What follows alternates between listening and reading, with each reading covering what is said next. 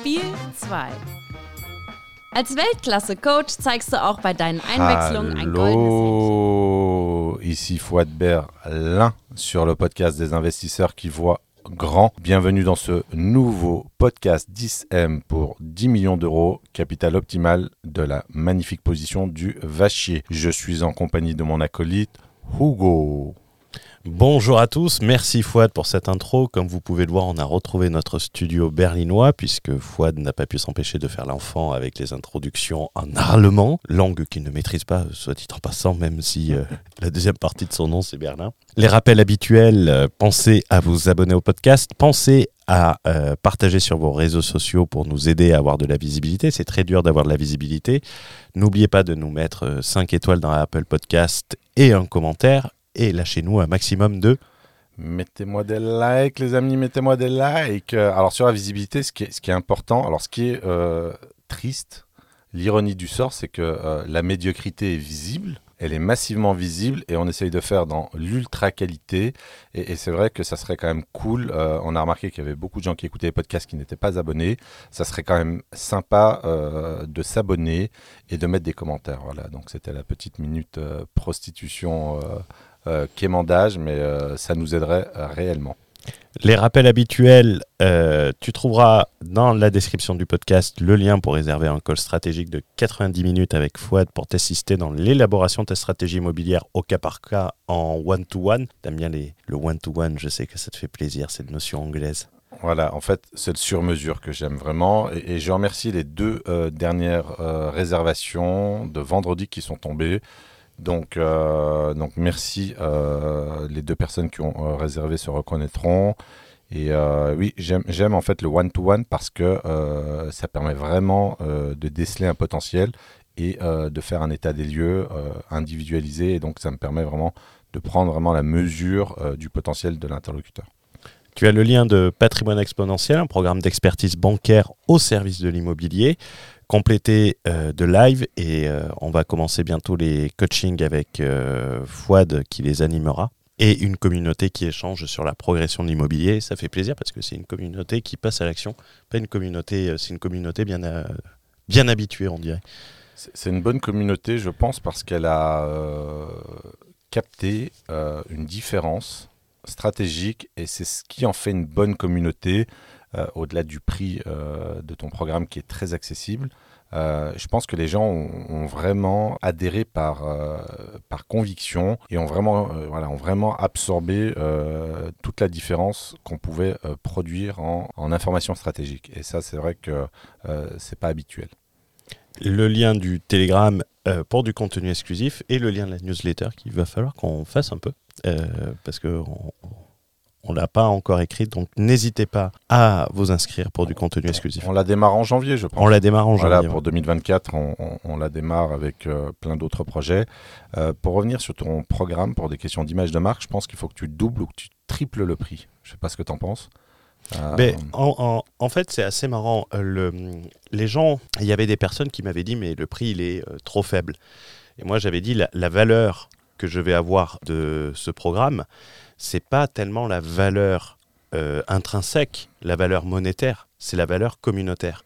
Si par exemple demain je veux investir à Brest, il suffit que je regarde des membres de la communauté qui ont investi là-bas, qui peuvent avoir des contacts, ce qui va me rapporter beaucoup plus in fine que la vente du produit en lui-même. Je veux vraiment le mettre sur le... C'est une question de maillage territorial. Voilà, c'est le réseau, tu peux avoir... mais c'est quand même pas cher. C'est quand même pas cher. C'est pas cher. Pas assez cher, mon fils. Tu l'as connu, cette publicité pour Clio? Non. T'es trop petit encore. T'as un gars qui essaye de vendre en fait une Clio full option à un fils d'Emirati et son père voit le prix et lui dit « Pas assez cher, mon fils. » Ah, le jour où les Émiratis rouleront en Clio... C'est pub des années 90, Renault. Ah bah, les Émirats Arabes Unis n'étaient pas encore riches, non? Je sais pas. Dans ce podcast, de quoi on va parler? On va parler de stratégie qu'on peut qualifier de gain petit, ce qu'on veut dire par sous-dimensionnement. Alors, Fouad, comment pouvons-nous définir le sous-dimensionnement pour les personnes qui nous écoutent et qui quelquefois se demandent, mais ça leur paraît abstrait? Comment on peut le définir ? Alors, ça leur paraît abstrait parce que c'est nouveau déjà comme critère. Alors, je ne dis pas que j'ai inventé la notion de dimensionnement, mais en tout cas, l'introduction du dimensionnement stratégique, comme on va le présenter, évidemment, j'ai regardé, j'ai constaté d'un point de vue sociologique ce qui se passait sur le marché de la formation, sur le marché des investisseurs. Et donc, c'est un point qui n'a jamais été soulevé. Au-delà de la conceptualisation, pour faire une définition, c'est un élément stratégique qui est fondamental parce qu'en fait, on va mesurer le calibrage, la cohérence entre l'intensité. En fait, ça va mesurer la cohérence entre l'intensité, l'amplitude, la vitesse des opérations immobilières et le pédigré de l'investisseur. Pour utiliser des mots plus simples, grosso modo, le dimensionnement va mesurer, donc stratégique, la taille des opérations. Donc, si on prend ton cas, en tant que futur investisseur, j'ai failli dire futur rentier, voilà. Mon futur cash flow. Mon futur cash flow. Donc, en tant que futur investisseur, évidemment, ça fait partie justement du diagnostic stratégique. Je vais essayer de mesurer mon pédigré bancaire et donc de dimensionner la qualité et la quantité de tes achats, la tarification de tes achats, enfin ce que j'appelle la tarification, le pricing. Là, c'est dur de trouver un mot en français. Mais grosso modo, on va essayer de faire du sur-mesure en se disant qu'est-ce qu'on achète. Alors, il y a la question de la diversification, mais dans le cadre de la diversification, qu'est-ce qu'on achète en termes de panier moyen d'achat, à quelle fréquence et tout ça, ça doit être mesuré en fonction de ta capacité individuelle à investir. Et c'est une question qui est d'autant plus importante si on rajoute le caractère massif de l'investissement, c'est-à-dire que toi, tu arrives avec une ambition élevée au vu des statistiques. Alors, c'est une ambition qui est totalement légitime de mon point de vue, mais le fait de venir avec des ambitions fortes exige que tu calibres, que tu dimensionnes correctement ta rafale d'achat en fonction de ton pédigré. Ça, c'est important. Ton pédigré bancaire et humain. Pédigré humain, c'est le capital humain en fonction de tes connaissances, de tes compétences, de ta capacité à apprendre, à exécuter. Et aussi, dans ce cadre précis, puisque j'ai accepté de te suivre en mentorat, après m'avoir supplié pendant plusieurs mois, en fonction de ta capacité à obtempérer également, c'est-à-dire à appliquer les bonnes stratégies. Mais ça, là-dessus, je ne suis pas inquiet puisque tu es relativement intelligent dans cette configuration, on va dire. Tu vois, j'ai même pas besoin de voir que le comptable n'a pas fait le virement. Tu vois, je sais qu'il ne l'a pas fait, j'ai même pas besoin de lui faire un mail. Trop de gentillesse. Non, j'étais en train de te dire sur ta capacité à obtempérer. Non, tu as des gens qui n'appliquent pas les bonnes stratégies. C'est-à-dire que, alors tu vois, c'est marrant qu'on rebondisse là-dessus, c'est que je dis toujours, je ne suis pas un motivateur. Je ne fais pas de mentorat motivationnel. C'est un mentorat transformationnel. Et si tu n'exécutes pas les bonnes stratégies, je ne le ferai pas à ta place et je ne ferai rien pour t'y inciter. Tu vois, ça, c'est important parce que je ne fais pas dans la contrainte. Ah non, mais c'est important. Et on a eu la chance d'avoir des interviews sur le podcast et de pouvoir illustrer la différence. Et ça, les gens aiment bien. Tu vois, le résultat, pouvoir chiffrer une erreur, de dire si tu fais ça, tu vas faire ça, tant. Et tandis que si tu es cohérent avec ta stratégie, tu vas pouvoir faire énormément. On a eu le premier épisode qui a été l'épisode le plus partagé de 2023, qui a été l'interview exceptionnelle de Madeleine, inspirant. On a reçu beaucoup de messages par rapport à ce podcast. Il a été massivement partagé. On remercie encore Madeleine qu'on sait nous écouter. Elle avait commencé par une stratégie de sous-dimensionner par rapport à son pédigré à la fois humain et financier et bancaire. Quelle a été la différence entre les deux ? Si tu prends le cas de Madeleine, qui est un cas très intéressant puisqu'il est en fait symptomatique de la problématique, tu as quelqu'un qui est un cadre supérieur et avec une dimension intellectuelle. Tu as le potentiel bancaire, évidemment, puisque avec la rémunération de cadre supérieur bancaire, eh ben, tu as ce potentiel en termes de levier. Et au final, dans un schéma d'inconscience, d'incompétence, et ce n'est pas péjoratif, hein, c'est un état descriptif de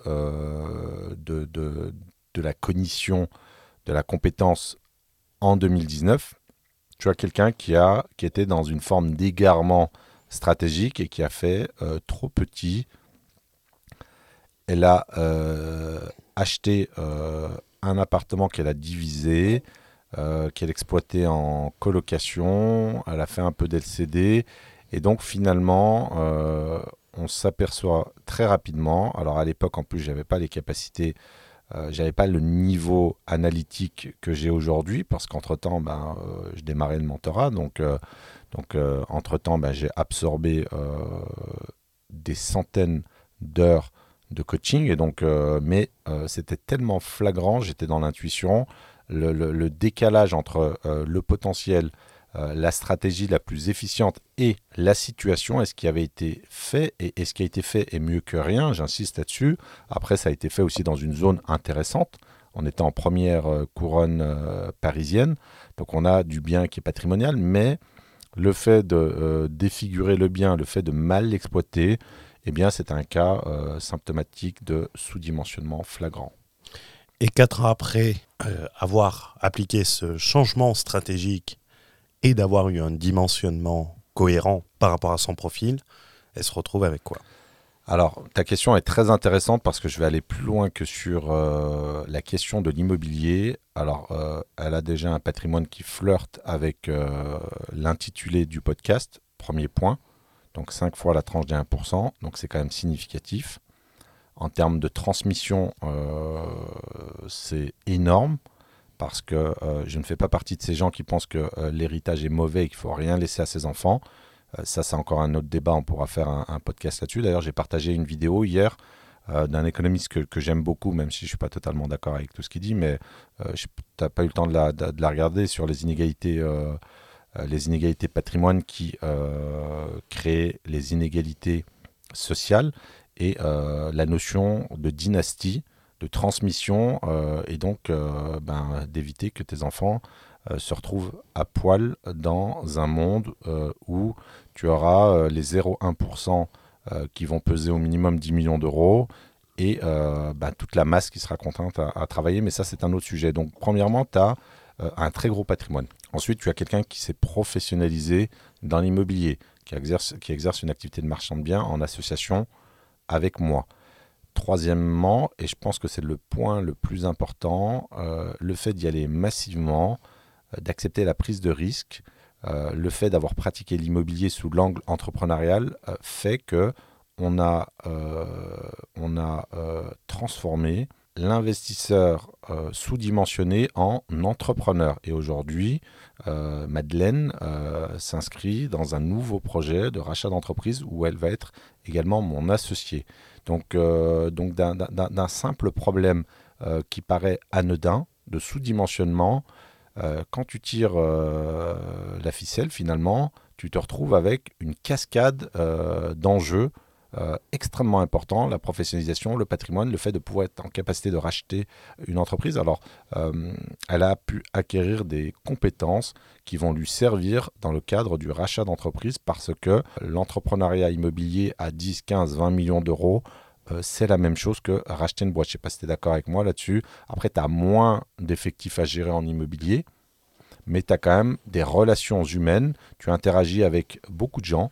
Si tu fais de la construction, et ce qui est notre cas, tu vas interagir avec des artisans, des maîtres d'œuvre, des banques, des notaires, des fournisseurs, etc. Donc de ce simple problème, on a pu en extraire, en fait, en le corrigeant, une somme de valeur ajoutée professionnelle décisive dans la suite de sa carrière. Alors, tu as parlé, de rachat de société, ce qui peut également avoir un impact sur les financements. Quand tu as un patrimoine derrière, au niveau des banques, c'est toujours plus simple de te faire financer. T'es crédible. était beaucoup plus crédible. Et il y a une grosse partie de crédibilité dans le rachat de société. Tu sais, je le vois un peu trop, tu sais, maintenant que la série Netflix, Bernard Tapie est passée, les gens pensent qu'ils vont se ramener au tribunal de commerce avec une pièce de 1 euro et qu'ils vont racheter une boîte. Mmh. Ils oublient juste une partie qui est très très bien expliquée dans le Tapie.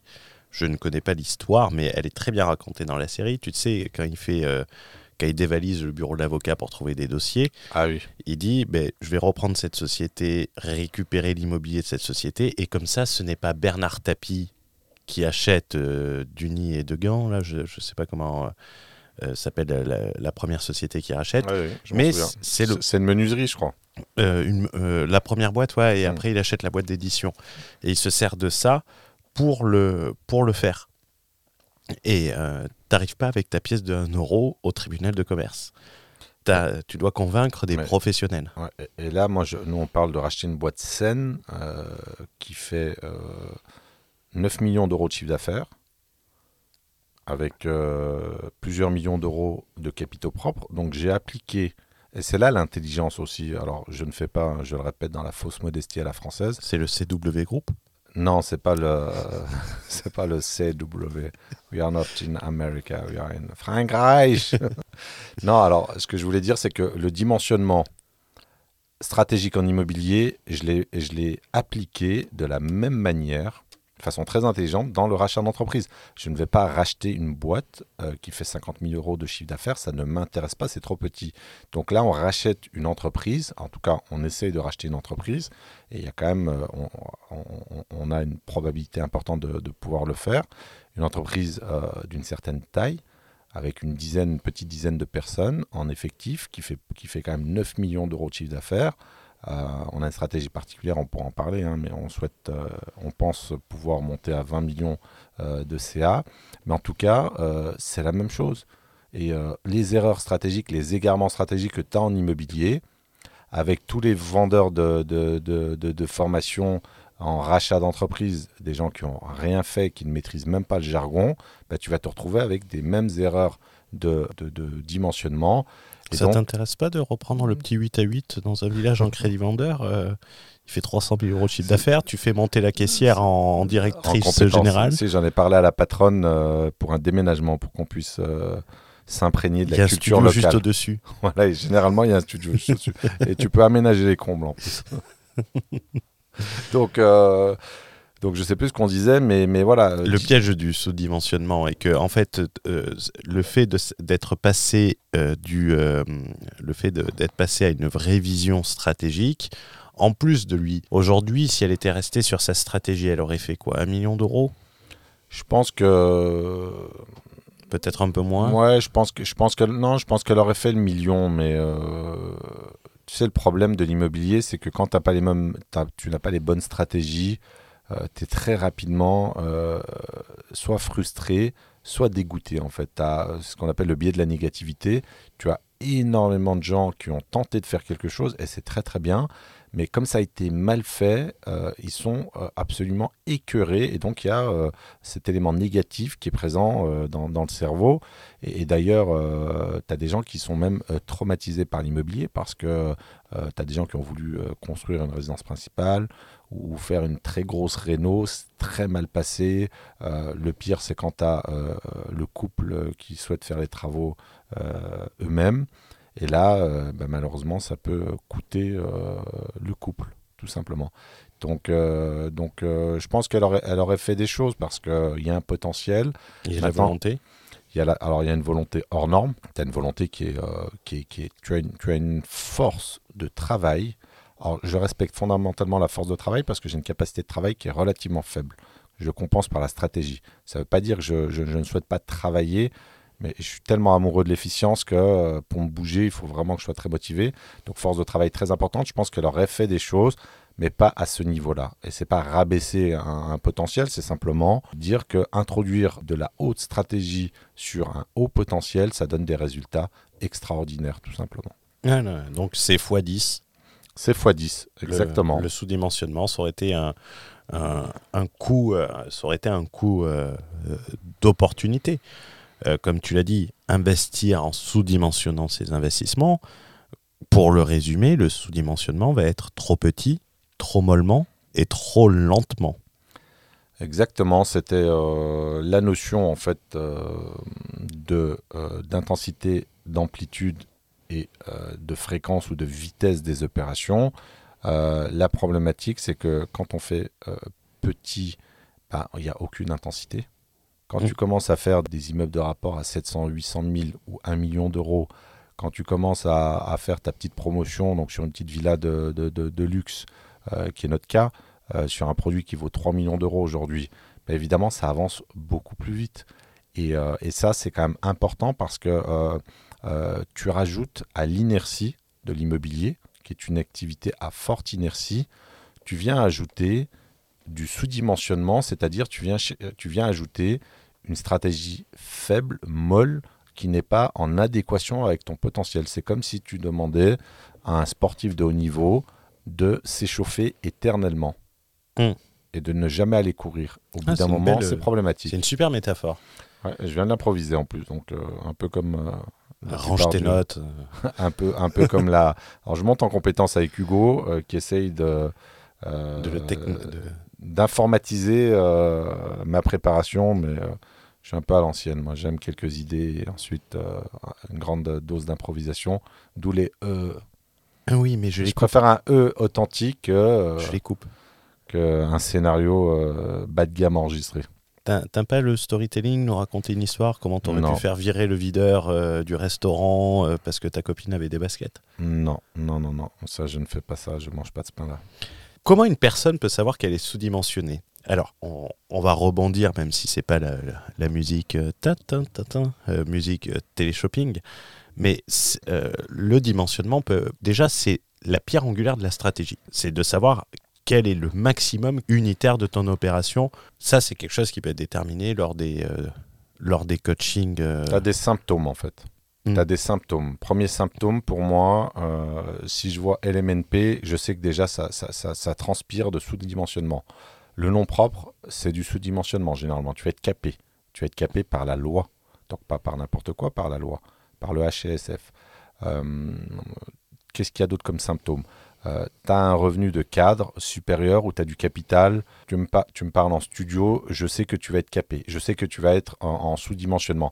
En fait, ça va vraiment être des symptômes. Je vais tout de suite palper en fait les caractéristiques de tes investissements et je vais en extraire un sous-dimensionnement. Des gens vraiment aussi qui me parlent de location courte durée, je sais qu'on a une probabilité d'être donc le mode d'exploitation a un impact sur le dimensionnement. Alors, sauf si tu fais des immeubles complets en LCD, mais bon, après on a d'autres problématiques sur le caractère chronophage de l'activité, mais je le vois tout de suite en fait. Je le vois tout de suite d'ailleurs dans les fiches découvertes que j'envoie pour candidater, les gens qui souhaitent candidater au mentorat, ou j'envoie aussi des questions sur les coachings stratégiques. Je demande alors déjà, il y a les ambitions.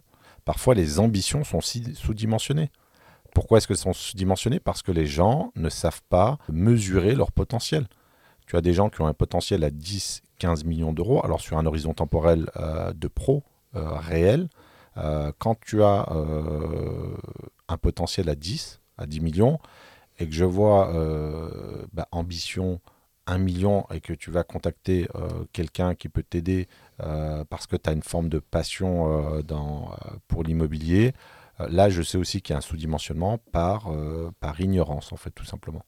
Non, et cette notion de sous-dimensionnement, c'est marrant parce que c'est toi qui m'a permis de la conceptualiser, pas forcément qu'en immobilier. Et maintenant, tu remarques dans les discours que la stratégie...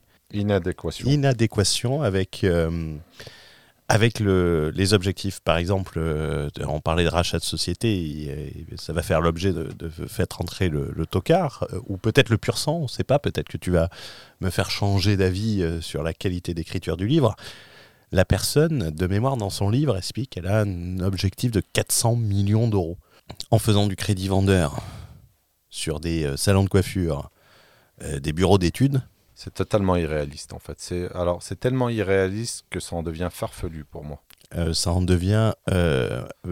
Toi, tu es gentil en disant que c'est farfelu. Moi, je dis que ça n'est pathétique. Ça renvoie à l'incompétence. Ça n'est pathétique. Alors, c'est pathétique dans le sens où on est dans l'illusion, en fait. On est dans le rêve illusoire, mais je pense que les gens... alors là, c'est grave parce qu'on parle d'un formateur. J'ose même plus utiliser le mot formateur parce que le mot ne veut quasiment plus rien dire. Aujourd'hui, n'importe qui se décrète formateur. Mais ce qui est grave, c'est quand tu as un écart abyssal entre les moyens que tu dois mettre en œuvre pour atteindre un objectif qui est qui te fait atterrir dans la liste des plus grandes fortunes de chez Challenge. Challenge, pardon, c'est vrai, voilà. C'est un mot français. Ouais, c'est un mot français, tu vois, tu as appris quelque chose durant le dernier podcast, j'espère que tu as vérifié mon information. Même pas, je te fais confiance. Non, c'est vraiment un mot français, comme management, comme entrepreneur. Et donc... ça en devient en fait la problématique, c'est que tu as des gens qui ont... Alors, évidemment, on respecte tous les objectifs. Hein. Si tu as un objectif à 400 millions d'euros, et c'est très bien. Et moi, j'assume, entre guillemets, mon petit objectif en comparaison. Même si je pense que je peux faire plus, mais ça ne m'intéresse pas. C'est encore d'autres débats. Mais en tout cas, tu as des gens qui ne comprennent pas, qui sont... en flagrant sous-dimensionnement. Et donc ça pose un problème. Comment veux-tu transmettre une notion dont tu es toi-même victime ? Ce n'est pas possible. Et ce qui est intéressant, tu vois, tu parlais de sous-dimensionnement, son opposé serait le surdimensionnement. Ce qui est intéressant est en immobilier, beaucoup moins en reprise d'entreprise, en crédit vendeur. L'opposé est le surdimensionnement. L'avantage en immobilier du surdimensionnement, c'est que tu as quand même une barrière bancaire. Bien sûr. Ouais, c'est plus qu'une barrière, c'est des barbelés. C'est le mur de Berlin, tenu par nos amis les Rushkov, avec une ligne de barbelés électriques. Bien sûr, c'est plus qu'une barrière. Donc ça protège, en fait. Et le but, c'est d'aller vraiment à la limite. C'est la réalité, elle est imperméable à l'incompétence. Tu sais que j'ai quelqu'un qui... je vais reprendre mon WhatsApp, c'est pas programmé, c'est quelqu'un qui me l'a envoyé. Cani, toi qui écoutes le podcast, je te salue. Camille Lacour ? Non, Cani.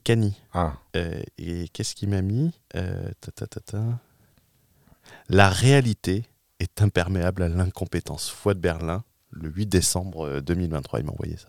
C'est-à-dire, il a bien aimé la punchline. Il a aimé la punchline. Alors, ça, je l'ai inventé, mais je me suis inspiré d'un des plus grands auteurs contemporains, de mon point de vue, qui est Taleb, Nassim Nicolas Taleb. Et en fait, la phrase d'origine, mais c'est un dérivé, et je procède beaucoup par stratégie dérivation, parce qu'il faut savoir aussi s'inspirer de l'excellence, on ne peut pas tout créer. Le contact avec la réalité filtre l'incompétence, parce que la réalité est aveugle aux apparences. Ça, c'est Taleb. Ouais. Et moi, j'en ai dérivé autre chose. Et ça, c'est intéressant parce que j'en ai parlé pendant mon mastermind. Et c'est vrai que j'aime introduire quelques fragments de littérature. Alors souvent, c'est de la littérature française parce que j'estime que la France a été absolument brillante dans un certain nombre de domaines. Et notamment le réalisme qui a été inventé par la France, par notamment Honoré de Balzac, qui est un des plus grands auteurs, contemporains, non, il y a un peu moins de 200 ans. Mais le réalisme, sans tuer le rêve, est un atout très important en affaires. Donc voilà, donc le surdimensionnement, évidemment, c'est moins grave que le sous-dimensionnement parce que tu as des critères qui sont importants, et notamment la notion de coût d'opportunité économique qui te coûte beaucoup plus cher en sous-dimensionnement qu'en surdimensionnement, parce que surdimensionnement, finalement, tu as des objectifs qui sont irréalistes. Et tu as parlé des formateurs. Sur la notion de sous-dimensionnement, et ça me faisait réfléchir à quelque chose pendant que tu en parlais. Les formateurs ne sont-ils pas eux-mêmes sous-dimensionnés par rapport aux revenus qu'ils ont de leur vente de formation et dans leur stratégie également? Par exemple, je pense à quelqu'un avec qui on s'était un peu par publication interposée un peu. Tu t'es un peu frité avec lui, je n'avais rien à voir à faire dans cette histoire. Mais... Bonjour la solidarité. Merci. Non, mais j'étais totalement d'accord avec toi. Qui vantait le LCD, donc LCD, dans une ville de 990 habitants, non touristique. Mais ils ne sont pas sous-dimensionnés par rapport aux résultats de leur boîte, parce que c'est pas comme si c'était un petit formateur, c'est quelqu'un qui a généré beaucoup de cash avec la vente de formation. Donc si eux-mêmes sont sous-dimensionnés dans leur stratégie, je regardais, j'étais tombé sur des stories, sur Instagram, où ils te disaient achat à 150 000 euros, mais après avoir fait des centaines de milliers d'euros avec la vente de formation, quoi. Alors si tu prends ce cas de figure... La problématique, c'est que ces gens-là commencent petits et vraiment, je le rappelle, je n'ai rien contre les gens qui commencent petits. D'ailleurs, ça m'est égal. Mais après avoir amassé plusieurs millions d'euros en produits de formation, continue à faire du petit. Donc, on retombe sur une forme d'incompétence stratégique. Et la moindre des choses, j'allais dire, quand on vend le levier bancaire, c'est de l'utiliser. Ça, c'est un premier point. Et quand on est un vrai investisseur immobilier et qu'on a compris que la France était un paradis bancaire, on utilise ses capitaux propres pour augmenter la puissance du levier bancaire. Et c'est ça que je ne comprends pas. Pourquoi est-ce qu'on continue à faire du petit alors qu'on a les reins financiers beaucoup plus solides ? Et ça, c'est une incohérence stratégique. Parce que l'acquisition de sa dernière voiture vaut plus cher que le panier moyen de ses immeubles, non ? Tout à fait, c'est ce qu'on peut constater et une fois de plus, le formateur en question peut faire ce qu'il veut. Ce qui me dérange fondamentalement, c'est vraiment cette incohérence qui va être transmise aux gens, à ses élèves qui vont boire qui vont boire ces paroles en fait, ces formations, et donc tu vas quelque part biaiser stratégiquement, en fait, tu vas même brider le potentiel de tes élèves, en fait, en inculquant finalement que la bonne dimension, c'est de faire petit. Alors, moi, tu vois, je vais être moins nuancé que toi sur ça, parce que une personne qui génère des centaines de milliers d'euros, de mémoire, il avait plus d'1 million de capitaux propres. Alors, plusieurs centaines de milliers d'euros par an. Par an de vente de formation. Pendant plusieurs années. Alors, pour qu'on ait un ordre d'idée, on parle de 500 000 euros en rythme de croisière. Quand tu as un résultat net de 500 000 euros, pardon, résultat net d'impôt sur les sociétés, 500 000 euros, c'est quand même déjà un très très beau résultat. Tu devrais tout de suite, rapidement te retrouver sur des patrimoines de 5, 10, 15 millions d'euros. Et donc, même plus. Au minimum, c'est pas du tout déconnant de faire un coefficient multiplicateur de 10. Et donc, c'est cette incohérence. Tu vas continuer à faire, tu viens de faire 500 000 euros de résultats nets et tu fais des immeubles à 100K. Donc là, je ne comprends pas. Et là, moi, où je trouve que c'est dangereux, c'est que lui, il peut se permettre d'aller sur ces immeubles. Tu vois, il peut se permettre d'avoir une merde, il peut se permettre d'avoir de la vacance locative, il peut se permettre de prendre le risque pour aller chercher du rendement à gogo, tandis que la personne qui suit, qui va emprunter, qui n'a pas le coussin de sécurité dans Patrimoine Exponentiel, je reprends ton terme, de sécurisation de l'encours. La personne qui n'a pas de filet de sécurité, qui va aller dans ses... à Bouzland, pour reprendre le terme qu'il avait chauffé légèrement. Et c'était toi qui l'avais sorti, je te rappelle, oui. Avec ta méthode de Tchétchène. Les gens qui vont aller de là, qui vont avoir demain un imprévu, qui vont devoir se défaire du bien, mais ils vont le sentir passer. Et même en coup d'opportunité, une personne qui a un bien là-bas, une personne qui va, par exemple, vouloir saisir une nouvelle opportunité et donc arbitrer ses biens. Mais bonne chance pour le vendre, quoi.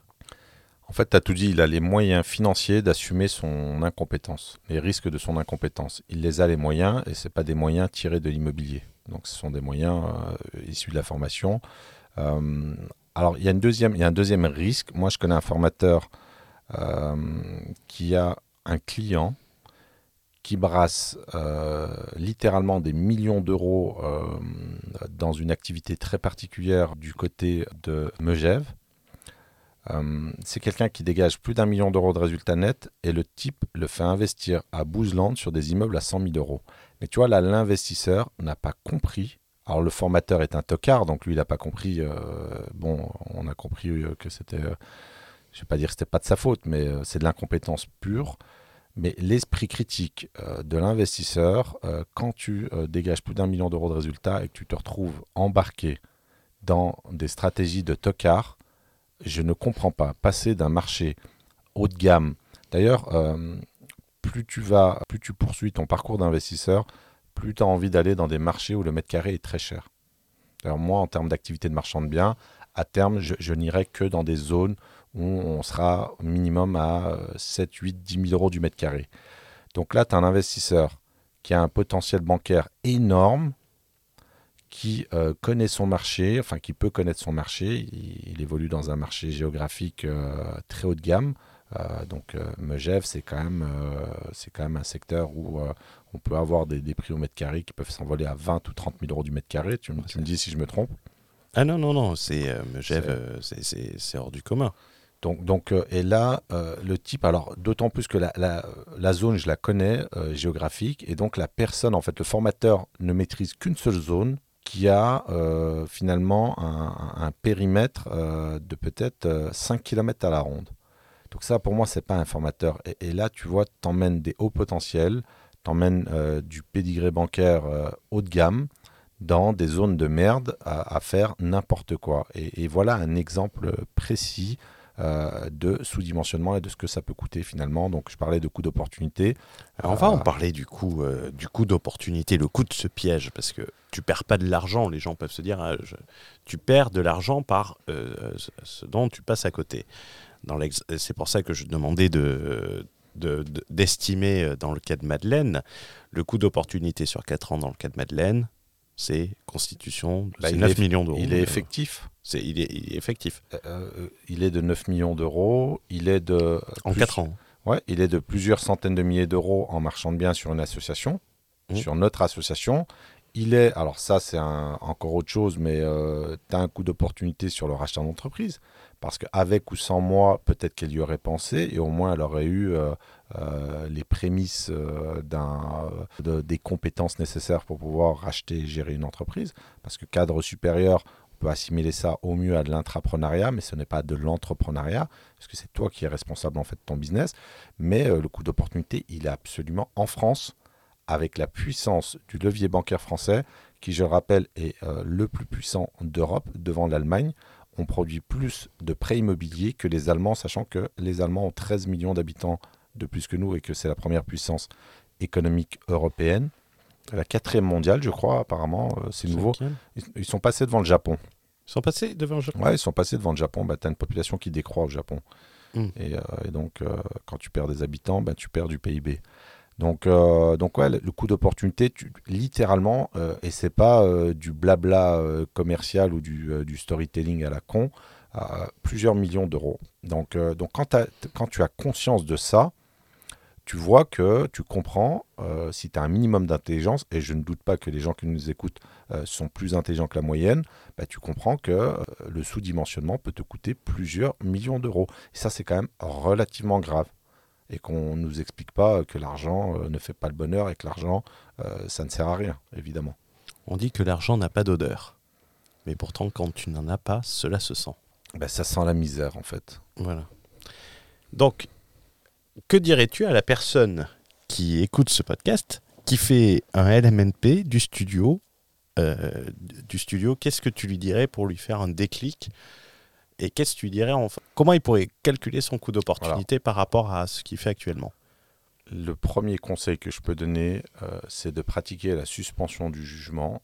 C'est une technique psychologique qui consiste à arrêter tout investissement, te poser, à réfléchir. Faire un état des lieux de ce que tu as fait. Après avoir écouté ce podcast, il faut que tu essayes de intuitivement, honnêtement, en essayant d'être honnête avec soi-même, parce que malheureusement, tu as des gens qui arrivent à se mentir à soi-même, et en essayant d'être honnête, essaie de te poser la question de la cohérence entre ce que tu as fait et ce que tu pourrais faire. Donc ça, c'est le premier conseil. État des lieux obligatoire, ne plus faire d'achat. Et donc, d'ailleurs, c'est marrant parce que ta question est intéressante, parce que j'ai des gens que j'accompagne en mentorat et souvent, ils disent « Bon, ben là, j'avais quelques biens, etc. Qu'est-ce que je fais ?» Je leur dis « Arrêtez tout. Tant qu'on n'a pas démarré le mentorat, arrête tout. Arrête tout, sauf si tu vas acheter à 5 000 € du mètre carré à Paris, fonce. » Mais c'est rarement le cas. Donc, premier conseil, il faut absolument faire cet état des lieux. Ensuite, si tu as besoin d'aide, alors là, c'est c'est pas un instant promotion, mais prends un coaching stratégique, parce que si je t'aide à découvrir que ton potentiel est à 10 millions d'euros et pas à 500 000 ou 1 million, comme disent les Américains, c'est game changer, donc ça peut changer la donne. Tu vois que je m'y mets un petit peu à l'anglais. Je vois que tu... Non, mais j'essayais de chercher. J'ai trouvé la traduction de changer la donne parfaite. Alors, ouais, changer la donne ou changer le jeu. J'aime beaucoup sur le jeu économique, comme je bosse sur la théorie des jeux. Donc, avoir en fait un vrai professionnel, qui va faire émerger ton potentiel, ça c'est important. Sinon, que dire il faut de l'introspection, il faut réfléchir, il faut essayer de mesurer, de calibrer pour faire pour reprendre une autre métaphore en fait. C'est comme si tu allais à la guerre. En stratégie militaire, tu vas à la guerre et tu es sous-dimensionné face à l'ennemi. Tu vas au casse-pipe. Alors là, c'est du business, c'est de l'immobilier, c'est moins grave parce qu'on parle de coût d'opportunité. Mais en tout cas, parfois, il est préférable de ne pas aller au front quand on est mal outillé. Et donc, cette suspension du jugement est nécessaire. Il faut absolument poser les bases d'un diagnostic stratégique en essayant de comprendre ce qu'on a fait, ce qu'on peut faire, ce qu'on peut rectifier, tout simplement. Mais je pense que les gens, ça va beaucoup les aider. N'hésitez pas à nous le dire dans les commentaires. Si vous écoutez sur Spotify, on vous met à chaque fois une question, qu'est-ce que vous avez pensé de cet épisode, et également vos recommandations pour les prochains épisodes. Il faut savoir que cette notion de sous-dimensionnement est également un autre podcast qu'on travaillera, qui est le pédigré bancaire. Vous avez été nombreux à nous le demander. Donc n'hésitez pas à interagir, n'hésitez pas à donner vos avis.